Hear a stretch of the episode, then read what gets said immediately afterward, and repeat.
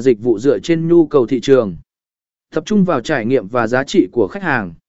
Thách thức và rủi ro. Ngoài cơ hội, năm 2023 cũng đưa ra một số thách thức và rủi ro đối với doanh nghiệp. Các thách thức mà doanh nghiệp có thể gặp phải. Một số thách thức bao gồm sự cạnh tranh gay gắt từ các đối thủ, sự thay đổi nhanh chóng trong công nghệ và xu hướng, khó khăn trong việc thu hút và giữ chân nhân tài, biến đổi khí hậu và thảm họa thiên nhiên. Những yếu tố có thể ảnh hưởng đến sự ổn